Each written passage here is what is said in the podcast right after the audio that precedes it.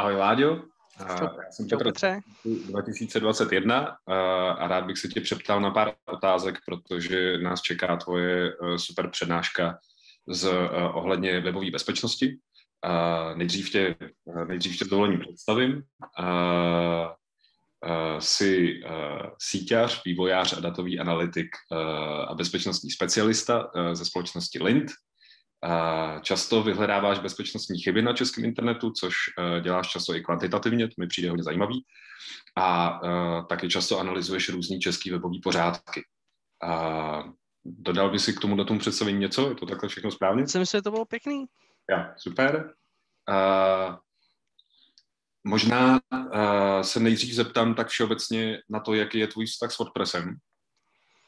A tak já jsem víceméně hodně, už hodně, hodně dlouhou dobu dělám weby, už někdy od roku 2003, takže jsem s WordPressem přišel už do styku fakt jako v jeho úvodních verzích, kdy byl fakt hrozný a e, postup, pak jsem ho opustil, pak jsme dělali vlastně na nějaký vlastní redakční systém, který byl samozřejmě nejlepší na světě, ale přišli jsme na to, že když ho rozházíme na spousty webů, tak je složitý je pak udržovat a aktualizovat to všech klientů a tak, tak jsme se postupně, nebo já jsem se postupně tak lehce vrátil zase k tomu WordPressu a uh, tak nějak ve verzích prostě 3.1, 3.2, tak jsme ho zase začali prostě plně nasazovat u klientů a uh, udělali jsme na tom dost webů, nicméně ten webový vývoj nás za tolik jako nebral v tom, že jsme nebyli schopni úplně řešit to projektové řízení kolem toho, tak jsem se postupně tak nějak specializoval na nějaký specialitky, ve WordPressu na jeho výkon a bezpečnost a u toho jsem tak zůstal, takže můj vztah k WordPressu je takový, že dělám hlavně konzultanta uh, na zlepšování webů po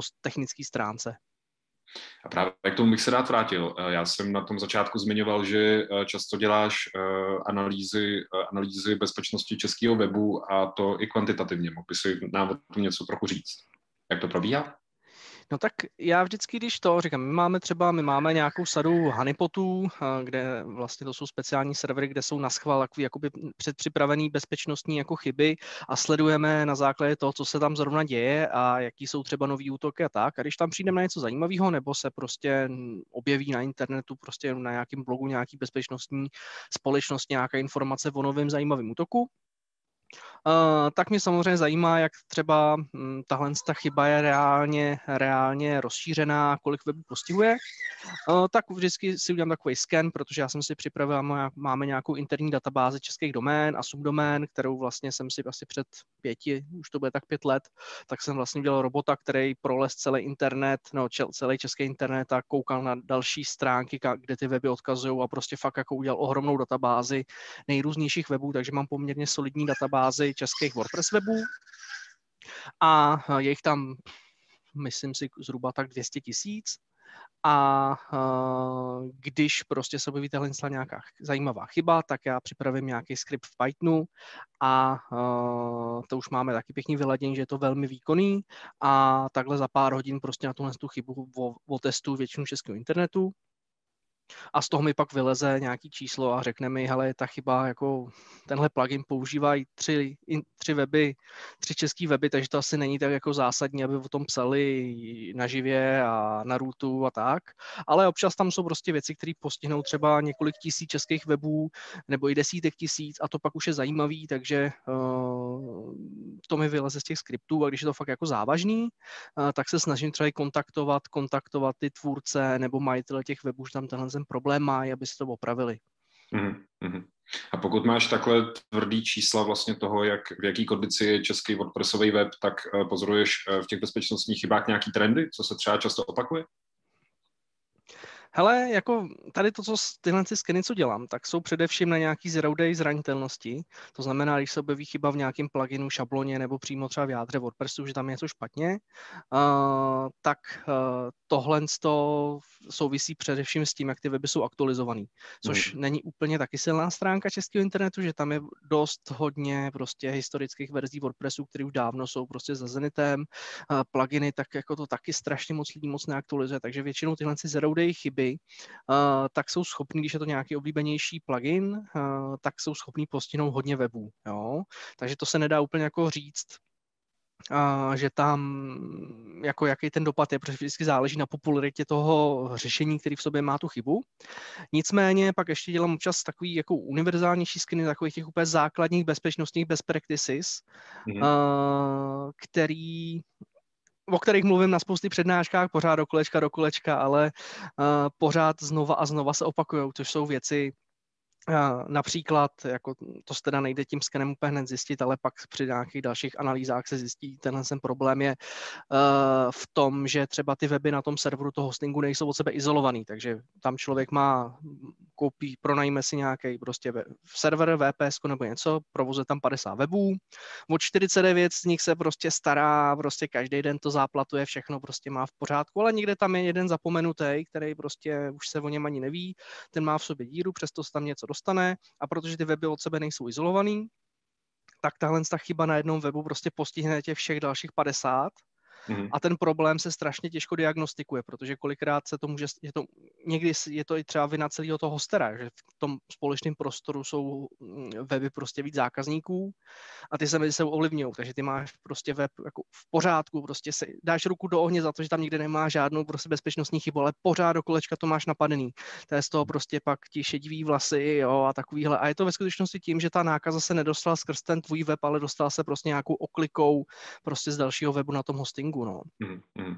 Takhle jsem se v jednom případě prostě přes jednu triviální chybu, uh, tak jsem se taky dostal k jednomu webu a přes něj jsem se dostal uh, k jinému nějakým informačnímu systému pro mediky a dostal jsem se ke zdravotním jako zprávám jako koncových uživatelů. Jo. Takže fakt jako to, to jsou věci, na který, se, na který se hodně jako zapomíná při tom, když řešíš jako nějakou komplexní bezpečnost, tak se moc jako soustředíš třeba jen na tu svoji část, ale už, už, už neřešíš to, že tam je nějaký hosting, je tam nějaký server, který může být blbě nastavený a tak. Takže tohle je jako taková ta asi nejhorší chyba, která se může stát.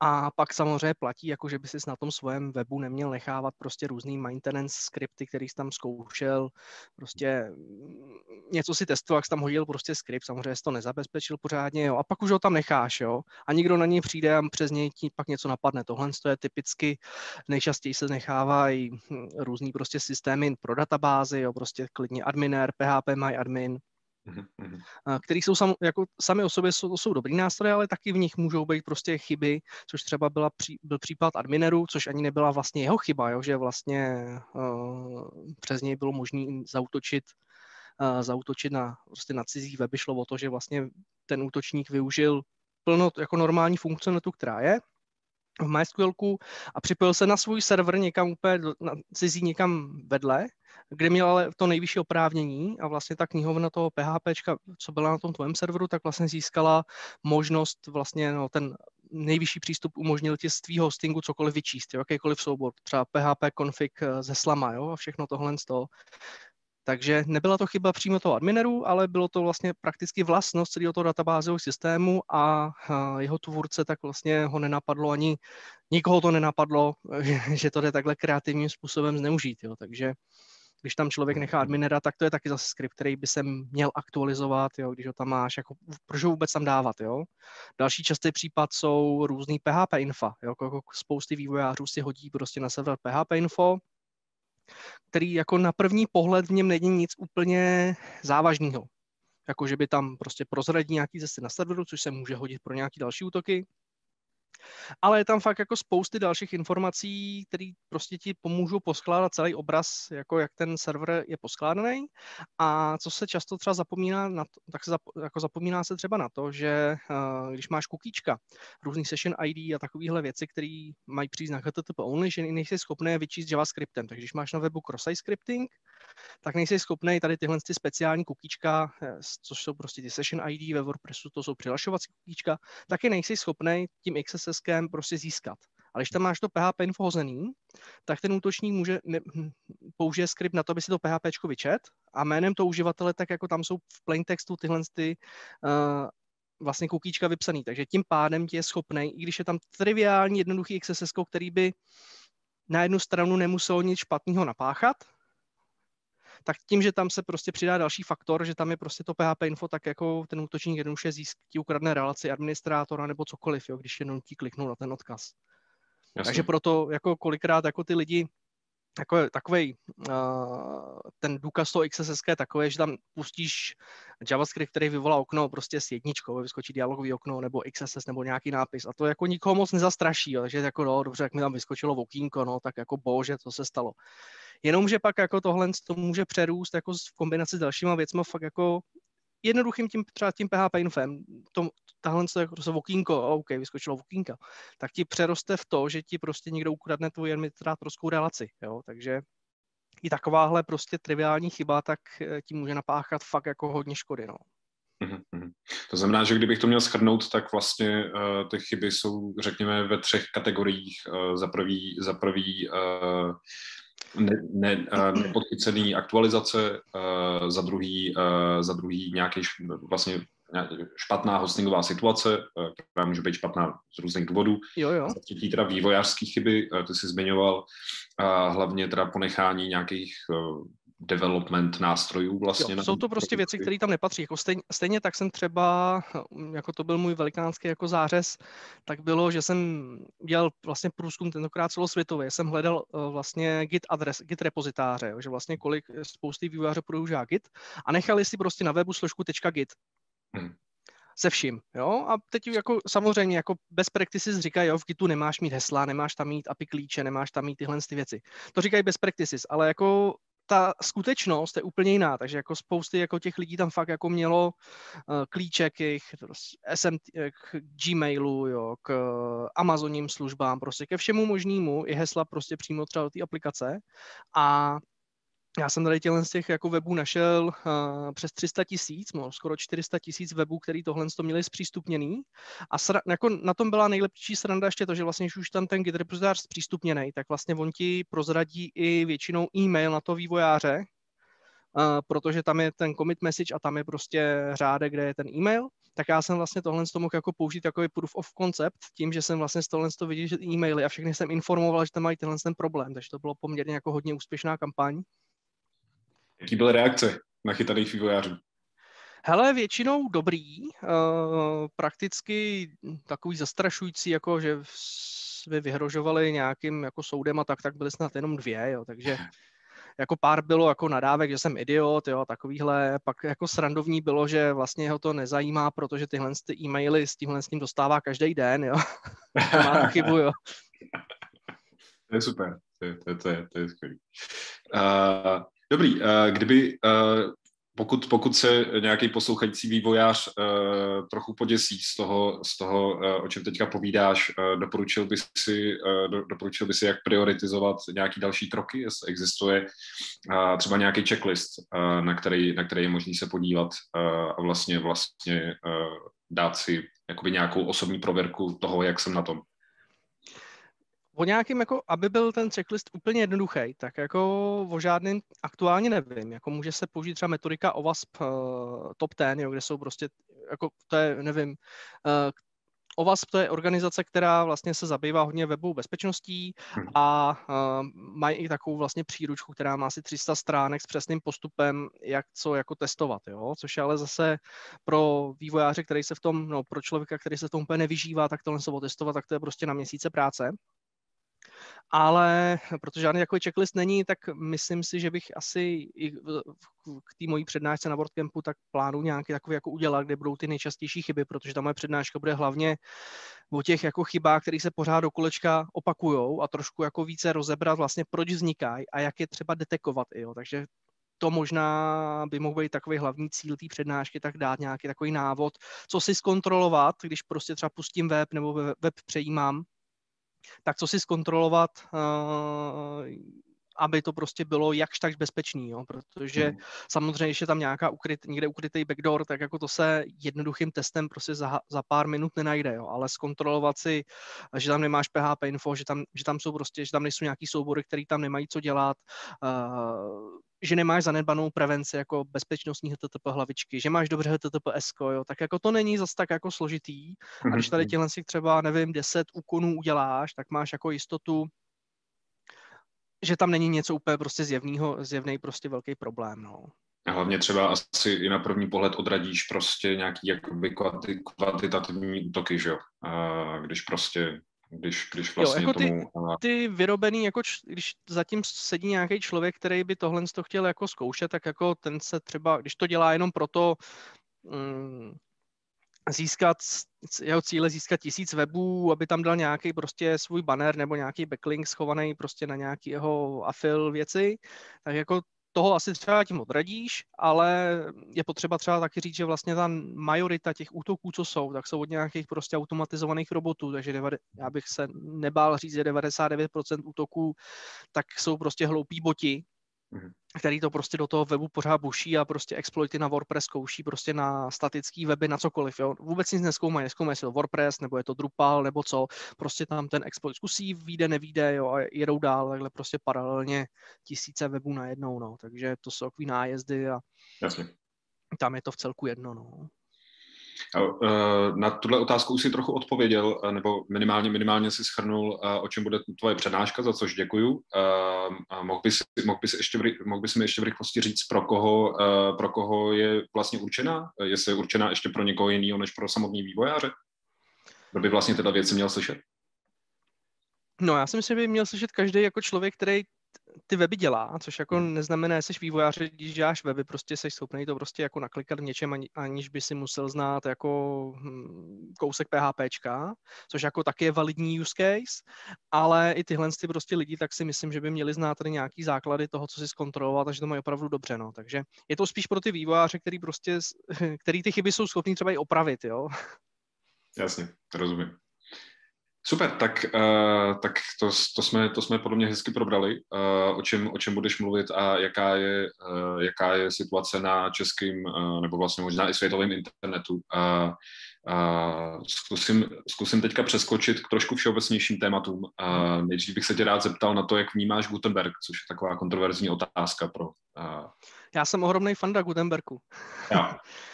jako Gutenberg zbudil spousty prostě vášní, že je to trochu jako dost jiný, než to bývalo. Eh, dělal toho nějaký věc, tak vyžaduje prostě mnohem vyšší vývojářský skilly, než bylo jako do posud. Mm-hmm. Ale já to vnímám především jako i z pohledu toho, kdo jako poměrně hodně tvoří kontentů různýho a prostě mi se s ním pracuje výborně z pohledu kontentu, jo. Když samozřejmě, když píšu prostě nějaký článek, tak už jenom to je tam Ctrl V, dám v obrázek, jo. Tak to je takový ulehčení prostě celého toho procesu, nebo že si ty bloky prostě něco napíšu a teď si to prostě přešoupu, jo, chci to prostě někam jinam, chci tam vložit někam nějakou část, jo. Tak ta zpětná editace, tak mi tam přijde prostě výborná, docela dobře se to i rozšiřuje, když jsi nějaký základní věc, tak se nedělá úplně složitě, je spousty prostě dalších jako doplňků, který ti pomáhají třeba s tvorbou těch vlastních bloků, když, když potřebuješ. Jo. Takže za mě je to prostě výborný počin. A spousta lidí se ani neuvědomuje to, že vlastně ten Gutenberg není prakticky vázaný na WordPress. Jo. On je to vlastně to je samostatný produkt, který jde použít jako standalone aplikace, a uh, vím, že prostě na nějaký akci Drupalácký tak uh, představovali, že vlastně udělali Gutenberg pro Drupal, a tam to zbudilo prostě nadšení, že konečně Drupal bude mít jako docela dobrý, může mít, může mít docela dobrý editor, jo, protože tam to je jeden třeba z jeho, za mě teda z pohledu jako nedrupalisty, tak je takový prostě, musel jsem občas tvořit něco pro Drupal, takže třeba jeho ten editor tak jako nedělal se v tom jako uživatelsky úplně příjemně, jo. Máš nějakou, uh, máš nějakou zkušenost uh, s, skrz Lint uh, s klientama, uh, s, lidmi, kteří prostě používají WordPress uh, bez, bez nějaký větší technické poučenosti, jak jim sedí Gutenberg? Asi jsem tohle nikdy neskoumal. Jako Lint je jako především marketingová agentura, takže my úplně ty weby klientů jako moc neřešíme tady v hmm. tomhle. My pak jako samozřejmě mám pak web jako klienty, pro který dělám zprávu, jo, že prostě pomáhám ten WordPress udržovat, řešit tam nějaký prostě hotfixy, nějaký vývoj jsem tam, ale tam si ani nemyslím, že by na to někdo jak narazil. Jako ve většině případů byl přijatý tak nějak, jako je to trochu nový a ten, kdo chtěl prostě tvořit, je to, kdo to má pro tvorbu kontentu, že fakt jako něco píše, tak myslím si, že pro něj to vždycky byl přínos, jo.